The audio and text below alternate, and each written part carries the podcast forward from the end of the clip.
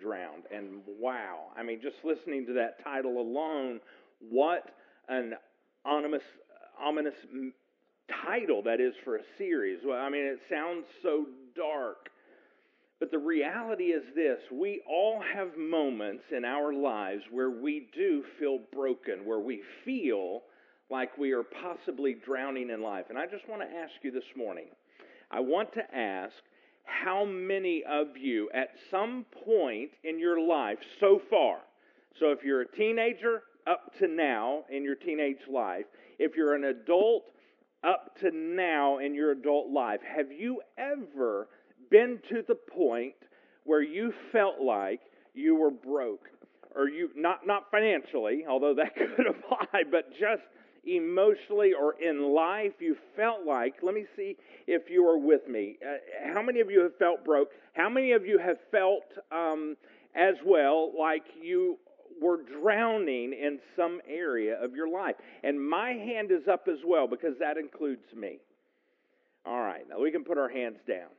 I, I am glad that I'm not the only one. And I want to let you know in advance and this has nothing to do with me, nothing to do with Stuttgart Harvest Church, but this series, over the course of the next five weeks, this series, it's going to rock. It's going to be important in your life. God is described to us as a combination of perfect grace and at the same time perfect truth. God is also described to us as creator. And God's creation, as He created it, was perfect. And that put us in a perfect, us overall, mankind, Adam and Eve specifically, in a perfect relationship with truth, a perfect relationship with grace. That means it was a perfect relationship with our Creator, a perfect relationship with God. Now, I just want to give you a heads up, a little promo here. In September, we're going to do an entire series on the seven days of creation. And wow, I hope you will be a part of that. September, just remember that September creation. Now, soon after God created, we don't know how long, the Bible doesn't record that, but soon after creation, in the Garden of Eden, God's perfect creation broke. And that also means that God's perfect relationship with Adam and Eve also broke. Because Adam and Eve chose to follow their own way, their own thoughts, their own decisions apart from God, against God, actually, their relationship in that moment with God their relationship, let me be very specific, their relationship with God, their relationship with grace, their relationship with truth. In that moment, it broke.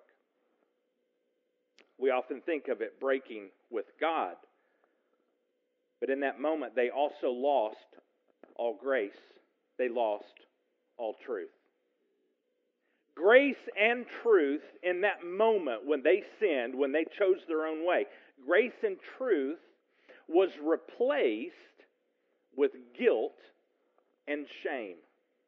Now, we are a lot more familiar with guilt and shame than we are with grace and truth, aren't we? If you raised your hand with me a moment ago, you probably know exactly what I'm thinking about. Now, at the same time that their relationship, their perfect relationship with grace and truth with God broke, at the very same time, their relationship with each other broke.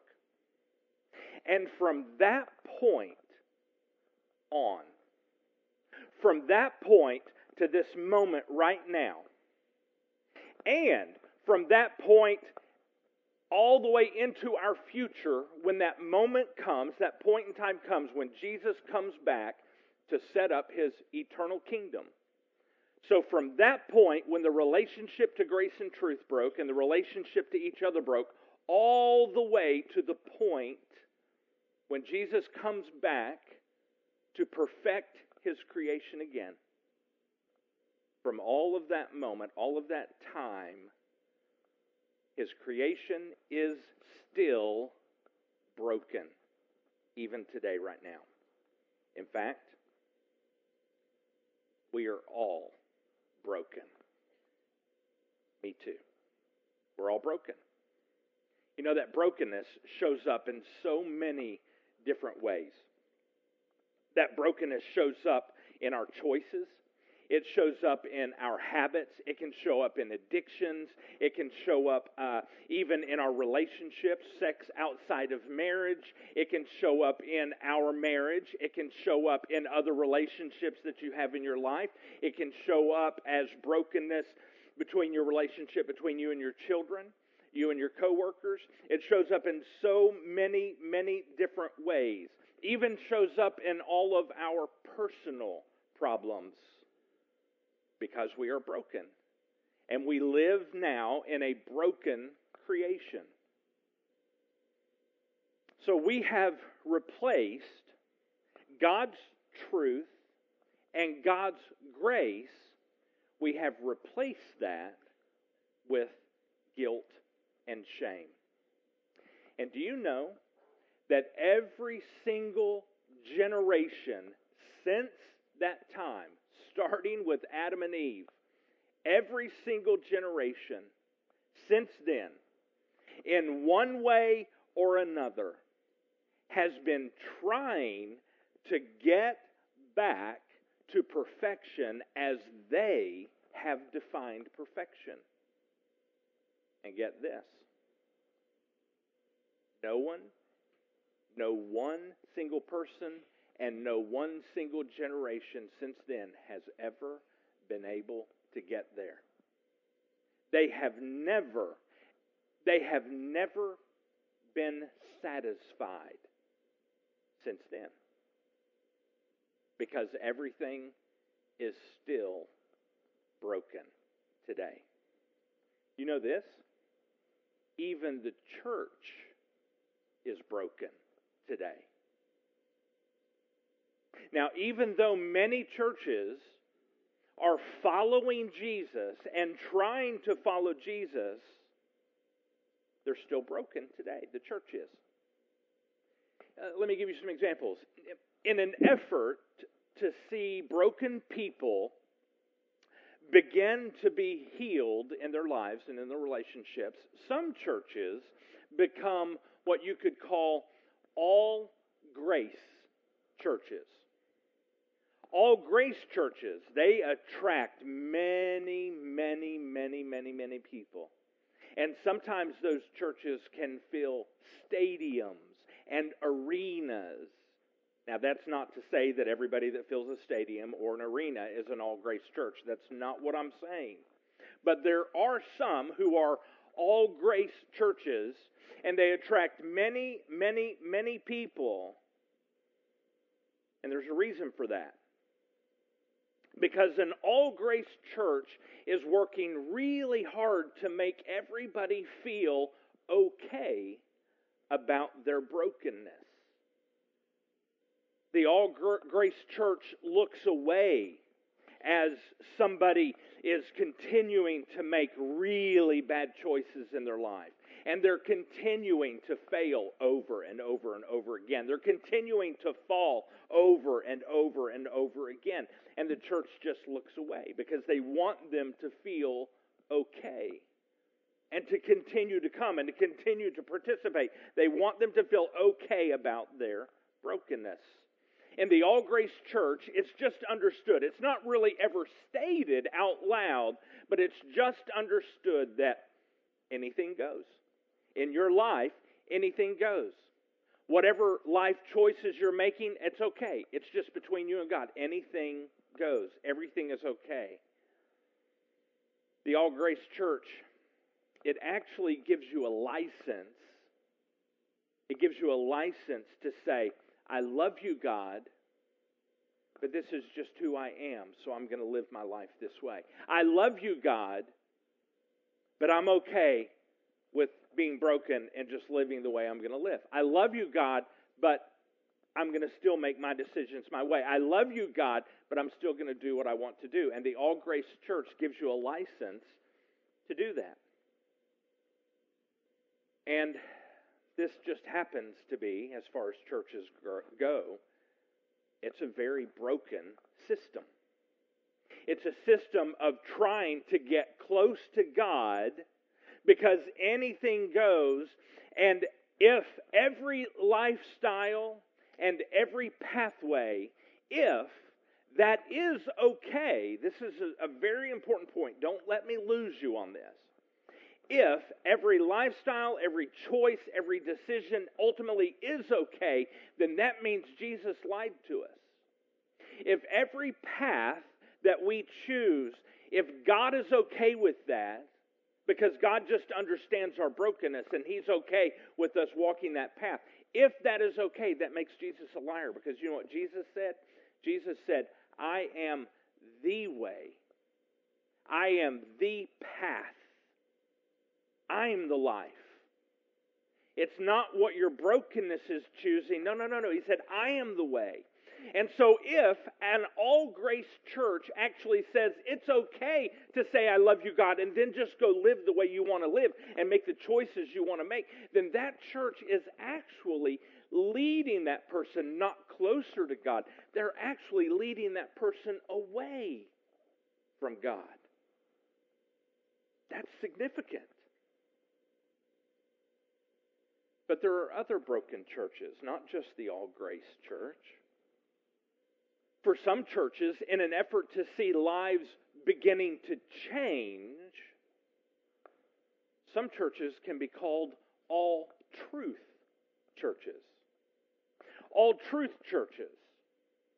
And in all truth church, nothing, oh, nothing gets by them. Uh-uh. In an all church truth, uh, in an all truth church, people are actually called out when they fail or when they fall. It's not uncommon for a pastor to look at them while he's teaching. And in that case, not a lot of teaching, it's a lot of preaching. And it's not uncommon for the pastor to look out there and point and call them out in the All Truth Church. Some people, when they fail or when they fall in the All Truth Church, they're actually called up to the front. And they're demanded, if they want to be a part of that church, to confess to the entire church what they've done and ask for forgiveness. And if they don't, then, well, they're not welcome back until they do. That's the all truth church. In the all truth church, the rules reign.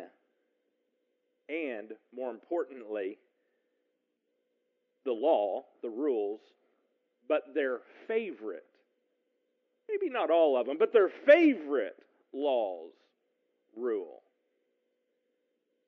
And you know, nothing slips by because everyone is watching. I mean, they are looking for it. The truth church holds so tightly to the rules, so very tightly, that they become uncaring. They become ultimately unforgiving. And in an effort to see people's lives changed, they begin to heap even more guilt and more shame upon the people who fail and who fall. And do you know what that also does? That leads the entire church really into hiding. Because they start hiding their sin and their bad decisions and their own personal bad choices and they start pointing at others. So they hide their own and they point at the others.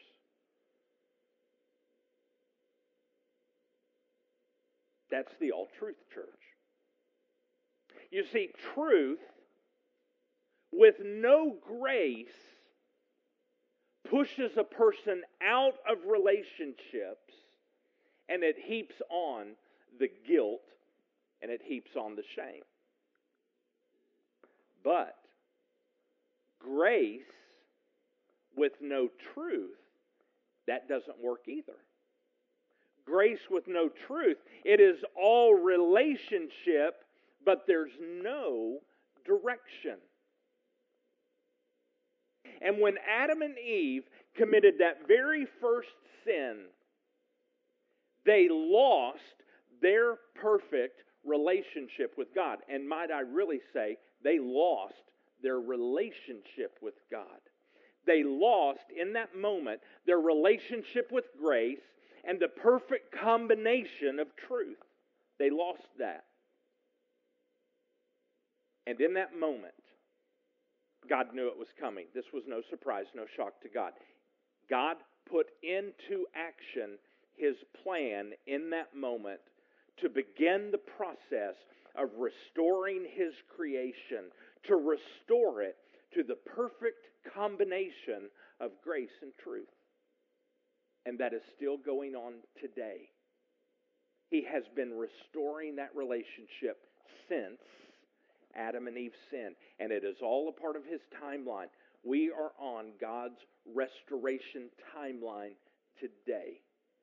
We are not in a holding pattern. We are not just waiting. We are on that timeline today. And He is in the process of restoring His perfect combination of a relationship to Him, grace and truth together.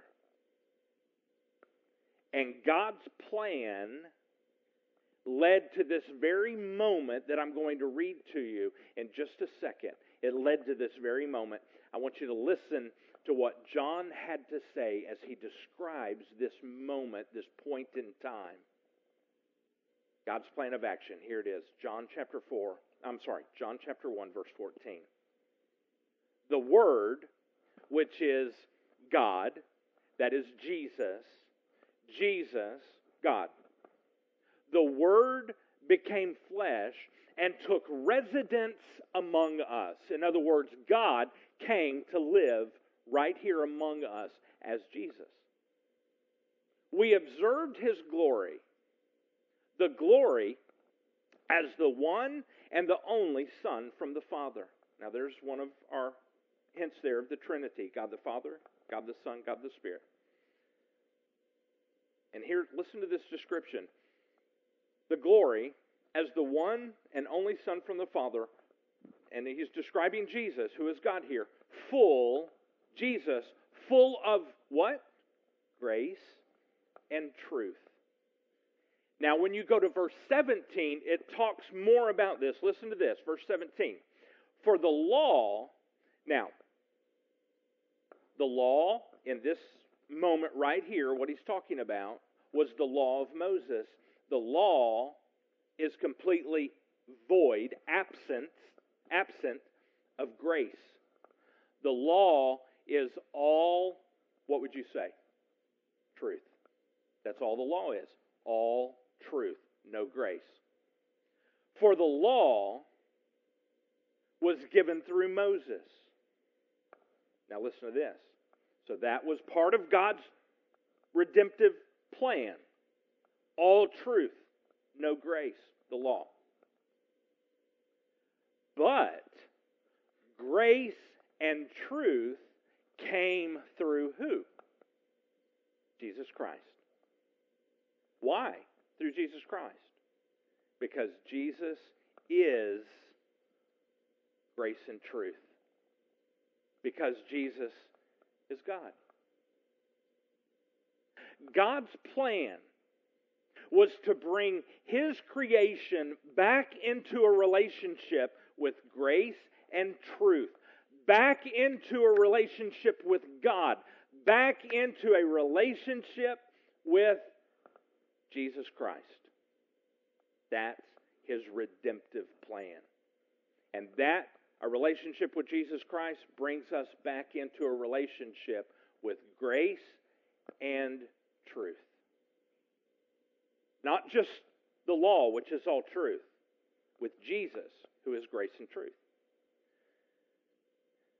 So, grace and truth brings us into a right relationship in our lives, first with God, and then with others. That's how it works. Grace and truth. I'm sorry, I'm having to make an adjustment because I'm hearing something there. So it brings us back into a right, right relationship, first with God and then with other people. And still today, in our churches today, and in our church here, still today, we are striving for the grace of Jesus in this church to bring real safety to the people who walk into this building and walk into this church who are the people of Stuttgart Harvest Church. We are striving to have the grace of Jesus, but grace in this church that is combined, combined equally with the truth of Jesus. Which, when we combine the, the grace of Jesus with the truth of Jesus, the way God would have us do it here at Stuttgart Harvest Church, when we do that, the result is intimacy in the church. It's intimacy with God, and it is intimacy in our in our relationships with each other. The marriage of grace and truth. I, I want to tell you something that I have felt from the very beginning. And when I say I have felt, I believe that God has bent my heart in this direction. That's why I want to share this with you. From the very beginning of Stuttgart Harvest Church, I have felt that there will be the day when, on any given Sunday, there will be about 500 people who come in and through this building. This building is not the church. They will come in and through this building, part of the people who make up Stuttgart Harvest Church. I, I have felt that from the very beginning, and I want to share this with you too. I believe then that 500 people will one day become a thousand. That is the reason God moved us out of a movie theater into this building. That was God's plan, God's design. And we are in the process. I believe that's going to happen. It's people like me and you who just raised our hands, who have been at times in our lives, and some of us right now, at this very moment, we have been broken. But we are in the process of experiencing the safety of the grace of Jesus. And at the same time, we are in this church, this group of people called Stuttgart Harvest Church, we are also experiencing the truth of Jesus as He is changing our lives. He is repairing us. He is rearranging our priorities. Some of you this very day made it a point to be here in this room when it would have been a whole lot easier to be somewhere else. But you arranged your priorities, your, your priorities are arranged in such a way that you came here for a very specific purpose at a very specific time. God is rearranging your priorities. You are in the process of changing. Do you realize this truth of Jesus combined with this grace, the truth side? Jesus does not want to leave us in the broken condition in which he finds us. He doesn't want to leave us there. He's not going to leave us in the same place He found us. That's the truth of Jesus coming in and beginning to change our lives. It's the grace of Jesus that attracted us the first time, probably for most of us. And that combined with His truth, He's in the process of changing us. I have experienced the safety in my own life, the safety of God's grace. I've experienced that. And still today, this very day, as I sit here right now, this very day, I am being changed by the truth of Jesus. His intimate truth. He's still changing me. In fact, my most difficult days in my life did not happen before I became a believer in Jesus, before I, I surrendered my life to Jesus. They did not happen, my most difficult days did not happen before I gave my life over to the care and the control of God. The most difficult days in my life have happened since then.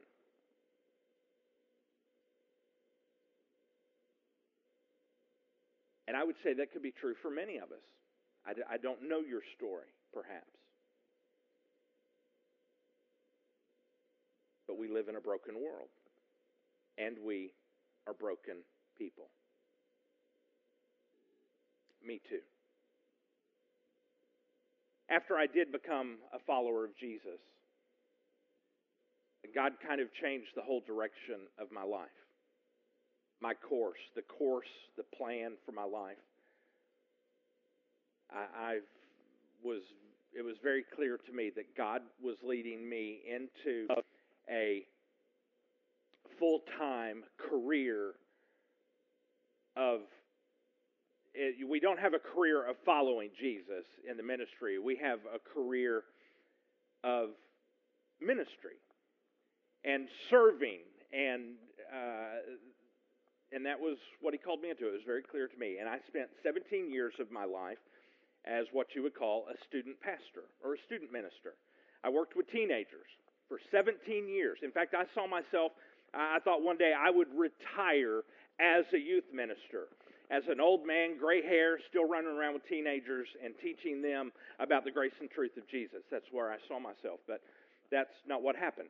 As I, uh, after about 15 years in student ministry, I began to notice something. I be- began to notice that my teenagers, as they would graduate um, high school and move into what we would call the adult ministry or the adult side of church, I began to realize that not that a vast majority of them who were very active as a student, very active as a teenager, when they graduated, moved into their 20s, then moved into their 30s, those students were drifting away from the church. And again, I'm not talking about a building, I'm talking about the people. They would drift away from the church. And God gave me a passion, began to grow that passion, the very same passion I had to reach and connect teenagers with God and a local body called the church. God began to change my heart, to shift my heart, and look at the young adults who were out there who were not connected to God, not connected to a local church. He changed my passion. And in that two year span, from being 15 years as a student pastor to 17 years, God began to prepare me for a, a, a career change. Still ministry, but a different angle. He began to prepare me to become a church starter, which means I would move to a, an area and uh, we would start a church from basically nothing, just a handful of people who would join together and we would go out and, and we would launch and start a church. And so that's what happened. God sent me, after 17 years of being a student pastor, He sent me off to begin starting churches. And God gave me a, a giant vision in that, for me anyway. I don't know about for you, but it was for me. He gave me a giant vision of what could be. And perhaps even in that moment, in that time, in that place, what should be. And I began working towards that giant vision that God called me toward, and I began working towards that with humility. I began working towards that with energy and excitement. I pursued the vision of starting churches for people who had given up on God or given up on church. And I chased that vision, I chased that dream in the only way I knew how as a human for me in my shoes, at my time, at my place there. And all I knew how to do it was approach it from who I was, Harley the workaholic. And I, I had been a workaholic my whole life. I thought, I thought I had a bad work ethic because when I was a teenager, I absolutely hated mowing the yard. I, I didn't realize that that had nothing to do with a work ethic because I did it anyway.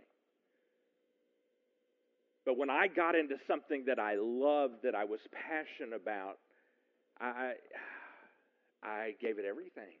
That's all I knew how to do. And again, I was broken. Pastors are broken.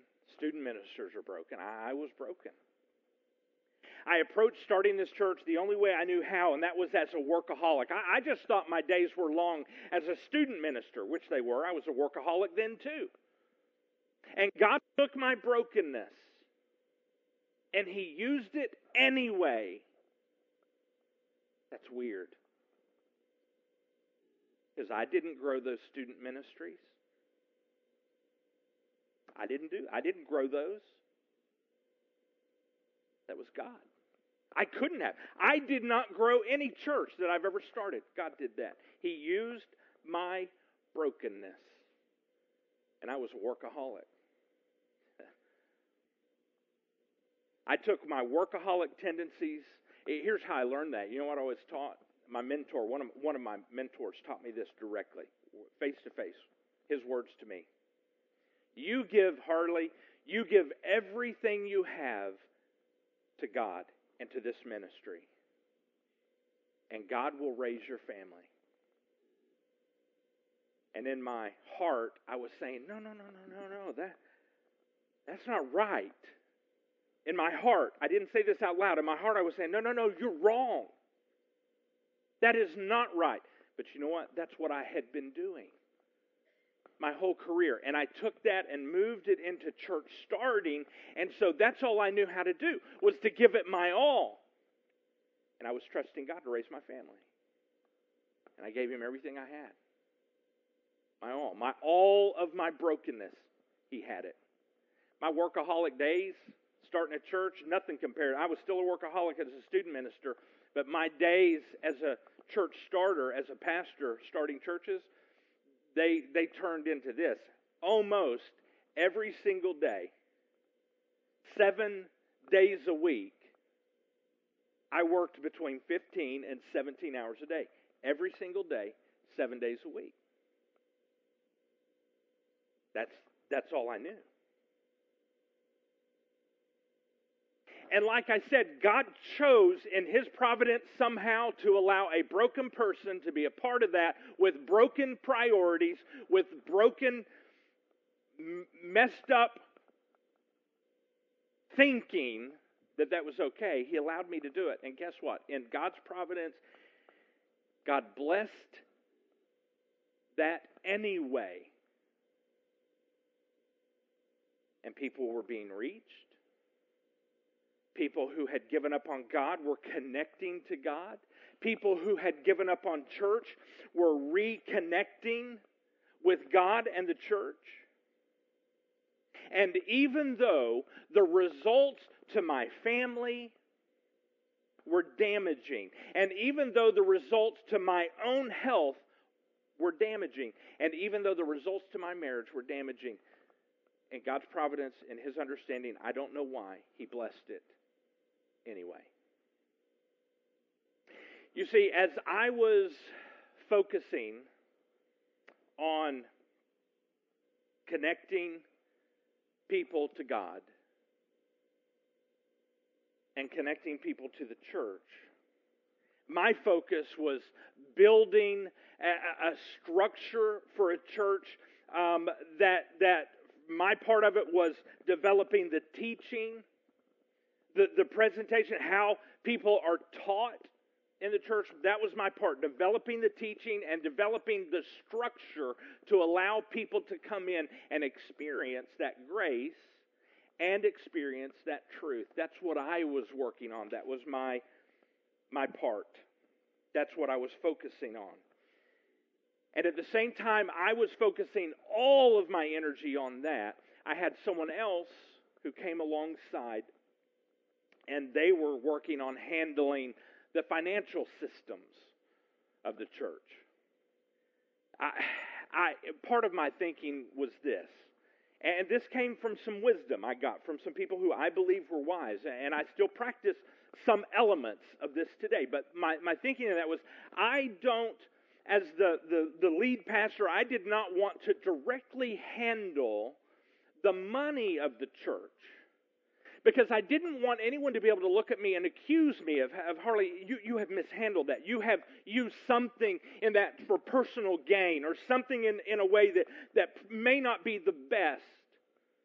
And it makes you look suspect. So I wanted to stay well away from that. I did my best to stay away from that. So someone came alongside of me and they began handling those systems. So my name was not on any bank account for the church. And, my, uh, I could not sign checks for the church. I could not pay the for the church. Um, I stayed away from that on purpose. And the church was reaching. The church was teaching, and lives were changing. Exactly, not exactly, but so close to the, the way that I saw that what God had said, this is what you're to go do, and this is how it's going to look. And, and we were seeing that. But with me, the workaholic, spending all of my energy and my time and my focus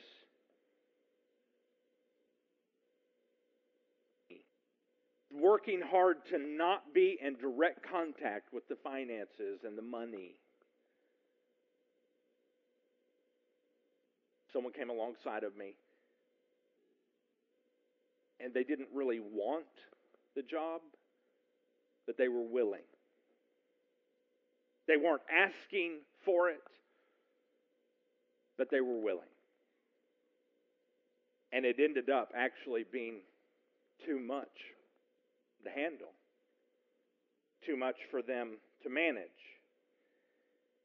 And in their effort to handle that, and in their effort to to uh, to control that, not in a in a I'm in the boss kind of way, but just to, to, to handle everything. In their effort to do that, and they were losing control. They never really told me the truth about what was going on. And I checked in what seems to me, in my recollection, almost every single day. And they didn't give me the information. They were trying to handle it. There, the things would come up. They were trying to handle it, and so they never really told me the truth. And the pit they were in was getting deeper. the hole was getting bigger and they never really told me about it. So while we were pouring all of our energy and the staff, all of our energy into pursuing the vision of church that God had given us and growing people in a relationship with Christ, the church was severely being financially undermanaged, mismanaged. I began to discover tiny little pieces of this. Seems like day by day or every every week something new would come up, and I would be like, "That that doesn't sound right." I would ask about it. I was told something. It was deflected. It was transfer. It, it was, and daily I would just. It seems like then I would begin to discover little things that just didn't seem right. It didn't sound right. Didn't look right. What? And I would see inconsistencies, I would see problems. I began to discover that I was being misled. I began to discover that at times, too, even, I was being lied to. I, I, believed the misdirection that I was given because I was busy pursuing the vision over here. Slowly, I began slipping with all of this mounting information. I began slipping into a deep, deep, deep, dark place. I was still functioning day in and day out. I was still a workaholic. I didn't know, really, for myself, what depression was. I didn't know that. I didn't know about it. By this time, it just was normal. That feeling, that place where I was emotionally, it was just normal. That was my day. I, I, lived with this, I don't even know how long. I'm not sure. Maybe three months, maybe six months. I'm not exactly sure. At one time, at one of my very lowest points for me, for reasons that only a, a, a, psych, a psychologist could explain, because I certainly can't. One afternoon, I crawled into my closet. I know this sounds bizarre and crazy, but I crawled into my closet. I buried myself under all the luggage in the bottom of my closet, and there I stayed for the rest of the night. I was in a dark place. I was broken. I was that boy who was drowning. I was nearing the point in my life where if things continued, I would not be able to function. If they got worse, and about a week or two later, it got worse. There was a knock on my door. I, I got up from my desk. I had a home office. I got up from my desk. I went and I answered the door. And there in front of me stood a, a government official who looked very official.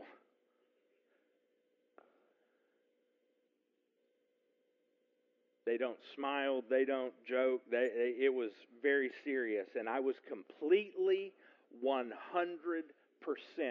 unaware of the allegations towards the church, the finan- these financial allegations, I was completely unaware because letters had been intercepted.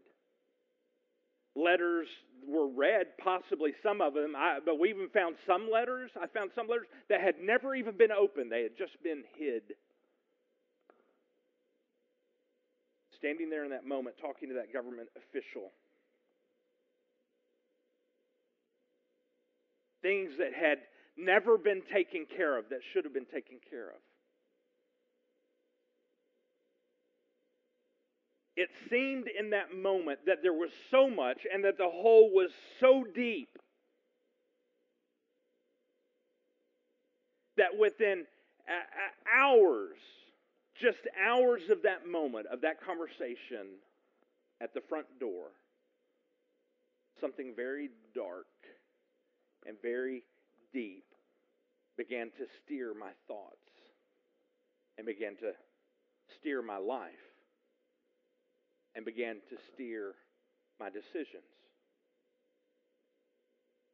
Later on, as I evaluated what took place over the next 24 hours, as I looked at that and I evaluated the decisions, the actions, the thoughts, the depth of those feelings and the depth and darkness of those emotions was something that a pastor would never recover from.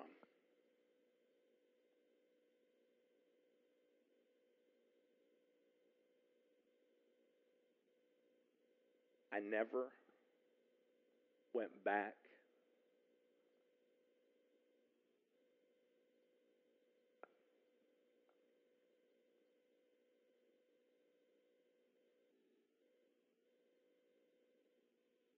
That was it.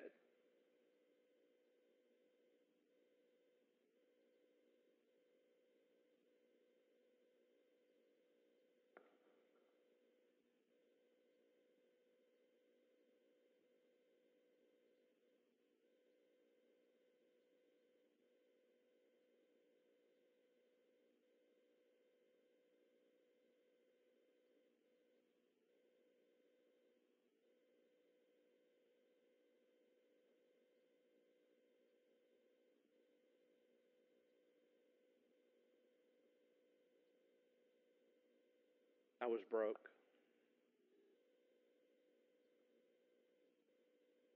Didn't go back again.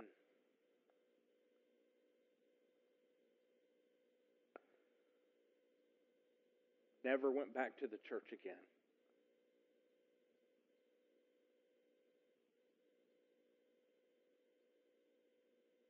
How, how do you recover?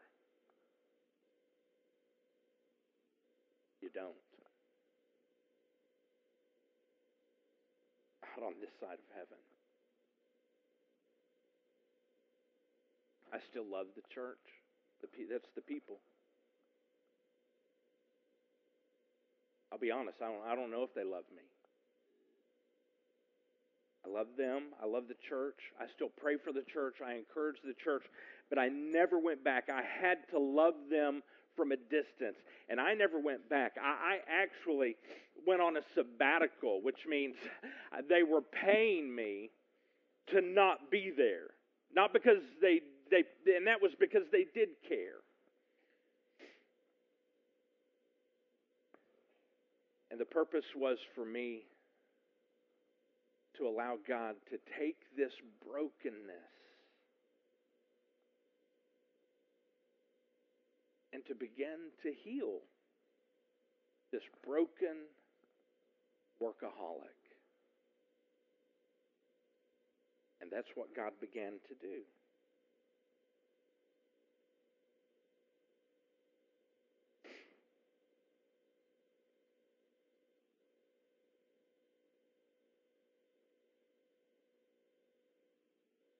God, in His providence,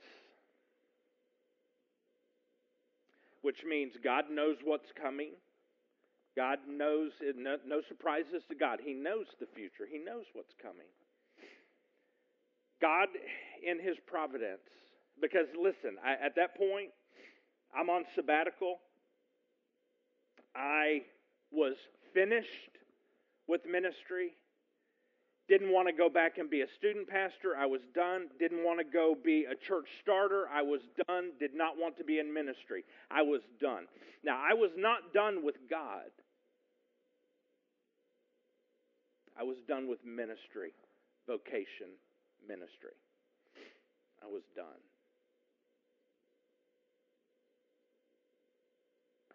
But God wasn't done. I was done, but God wasn't done with me.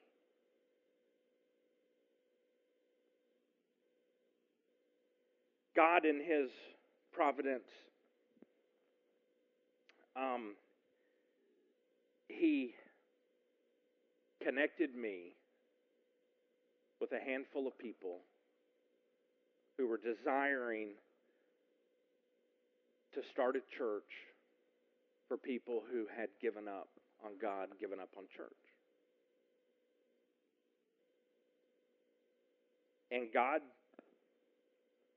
sent me to Stuttgart to be a part of that. I, I wasn't, you know, I, I, he didn't drag me kicking and screaming, but he did drag me a little bit with my heels dug in because it was going to have to be overwhelming to me that this was his plan because I, I, I didn't want a part of it.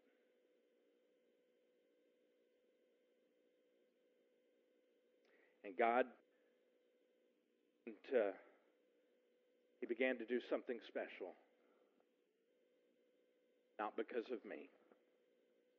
I was broke down. And really, not even because of the launch team who came together to do this, because we're all broken. He didn't do something because of me. He didn't really do something because of them. He did something because this was his plan. This was his idea. This, this was his church.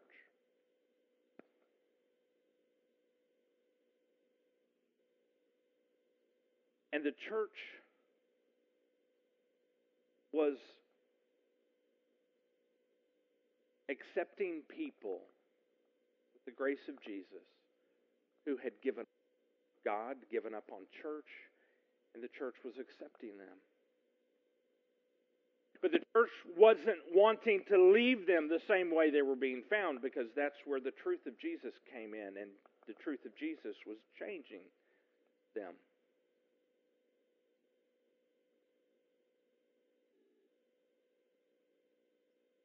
Church was becoming a soul hospital. A hospital for the souls of men and the souls of women and the souls of teenagers and the souls of children. A soul hospital. God showed up.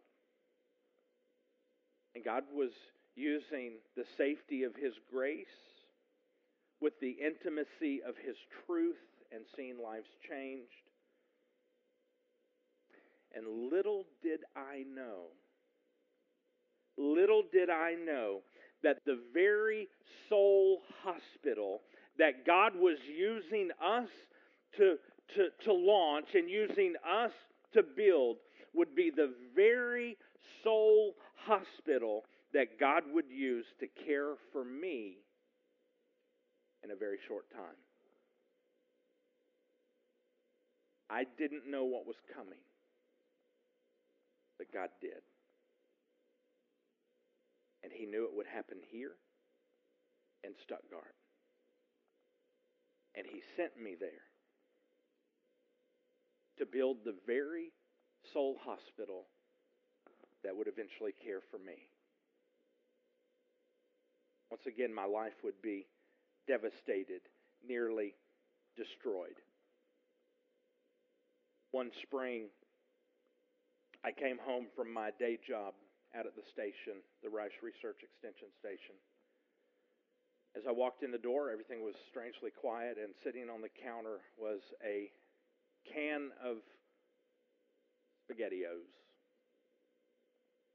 sitting on top of a note. And within the note, it contained this phrase I don't want to be the wife of a pastor any longer. Now, I don't tell you that to cast blame. I don't tell you that to point fingers at someone. Now, that's not why I tell you. I just simply tell you that because that is now and forever will be a part of my story. After almost 24 years of marriage, which the vast majority of those years, at least 20 of those years, I was a full blown workaholic. And that's how I lived my life. And perhaps, perhaps the damage was just too great over that 20 something years. And perhaps the emotional cost of starting a church, starting churches, with a recovering workaholic, even at this point now recovering. Maybe that was cost was just too too high.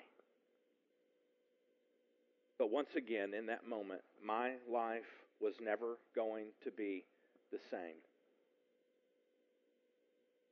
And I didn't personally know any pastor, myself, I didn't know any pastor whose ministry would survive that.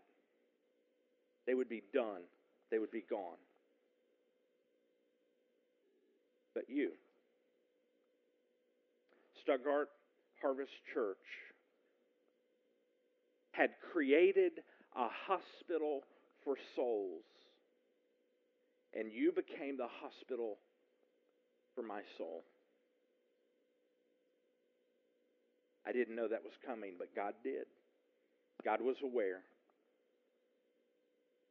And God allowed that to be part of Stuttgart Harvest Church.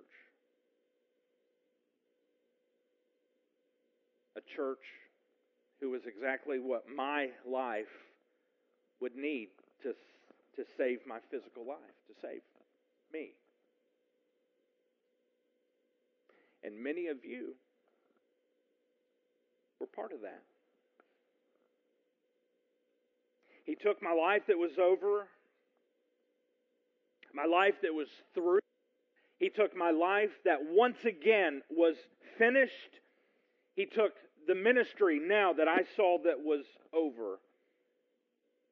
And once again, God was not through with me. Do you hear what I'm saying? Do, do you hear what I'm saying? That God has taken a, a broken down, a beat up, messed up life, and He has restored me he has renewed me. Jesus has taken me. When I was drained of life, He has taken me and He infused me with life. His life. You hear what I'm saying? God will do that in your life as well, right here. Maybe even beginning right now. All because He placed upon the, the hearts of a handful of people the desire to create a new church, a new kind of church, a new kind of heart hospital that accepts broken and hurting people but he doesn't leave them the same way he found them. He changes them. Just like he is in still in the process of changing me. Now, please don't miss this. All of that comes down to this right now. You, you, you, and you. You are here for a purpose. A purpose that goes beyond your heart. A purpose that goes beyond your brokenness. Even a purpose that goes beyond your soul.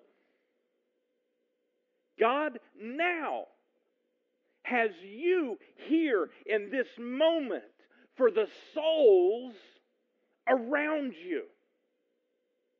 It goes beyond you. God has you here to love them the way Jesus loves them. He has you here for a purpose. He wants you to accept them, broken and all, the way He accepts them. But He doesn't want you to leave there. He wants you to share with them the amazing grace and the amazing truth of Jesus. So now, you, Stuttgart Harvest Church, you are here for the souls of men and women and teenagers and children all around you who you are probably already connected to in your life. And together.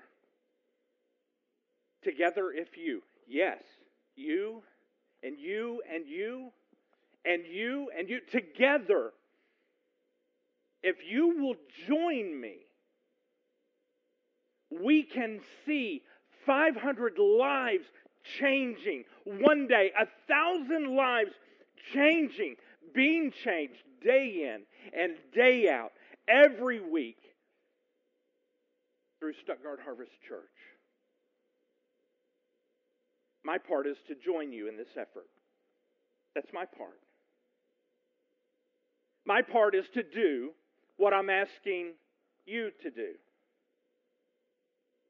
My part is to join you in being the hands and the feet of Jesus.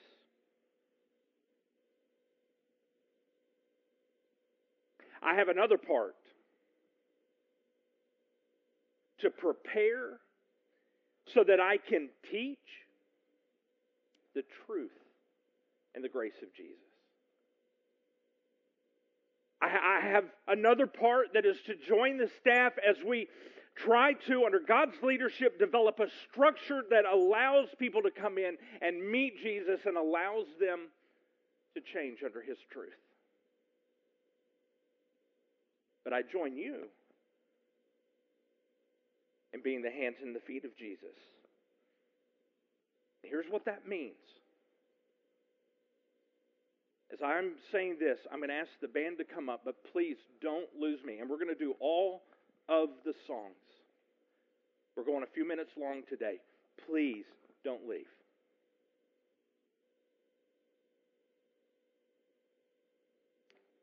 Here's what I'm asking Will you join me?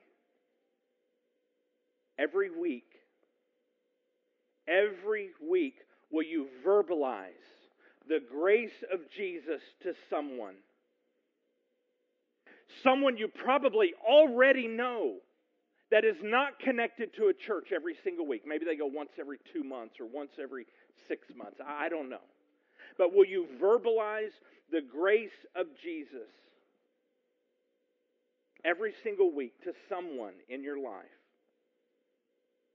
by just simply telling them, You are a loved creation of God? You, will you come with me? sit beside me. You are a loved creation of God. Will you come and sit beside me? And then I'm going to ask you to do this second thing every single week. Will you verbalize the truth of Jesus? And here's what I mean by that. Will you tell them in your own words something like this God is changing me still. He doesn't want to leave me the way He found me. And God will change you too.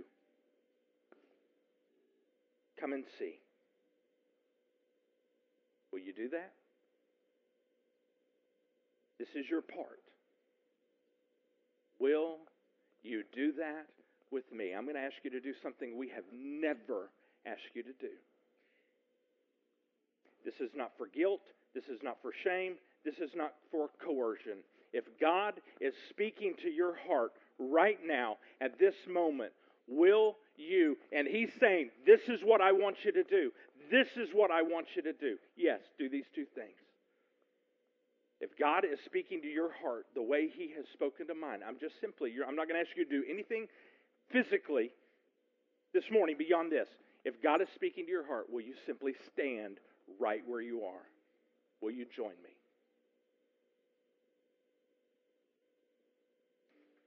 No pressure.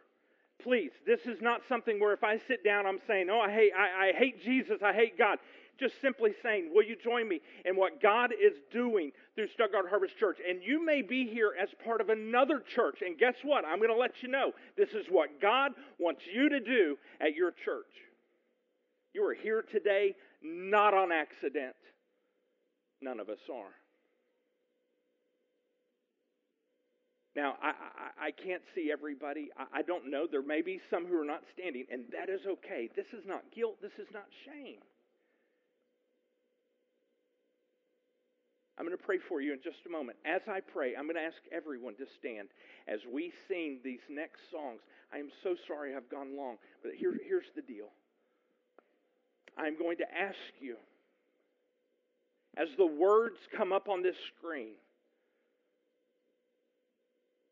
will you worship the God of grace and the God of truth who accepts you? but doesn't leave you broken. He'll change you. Let's pray. Jesus, you are the Word. You were God and you became flesh and you lived among us. And the world observed your glory and you came to us full of what we lost you came to us full of grace and full of truth. And now, Jesus, we can experience the perfect mix of grace and truth again. And it is found in an eternity long, life changing relationship with you, Jesus. But you have not left us here to simply be improved versions of what we once were. Jesus, you have us here for more than our own souls. You have us here for the souls of everyone we know. We already know those 500 people. We already know who they are. We just need to simply extend your grace and extend your truth to them. We already know them. Jesus, will you help us every day, every week? May we be focused on seeing the souls around us connected to you. Jesus, send us out. Jesus, save the brokenhearted, heal the broken down lives, and keep healing our own broken lives, Jesus. And we ask you to do everything which we have prayed that is in accordance with your plans. In the name of Jesus Christ, our Messiah, we pray these things. Amen.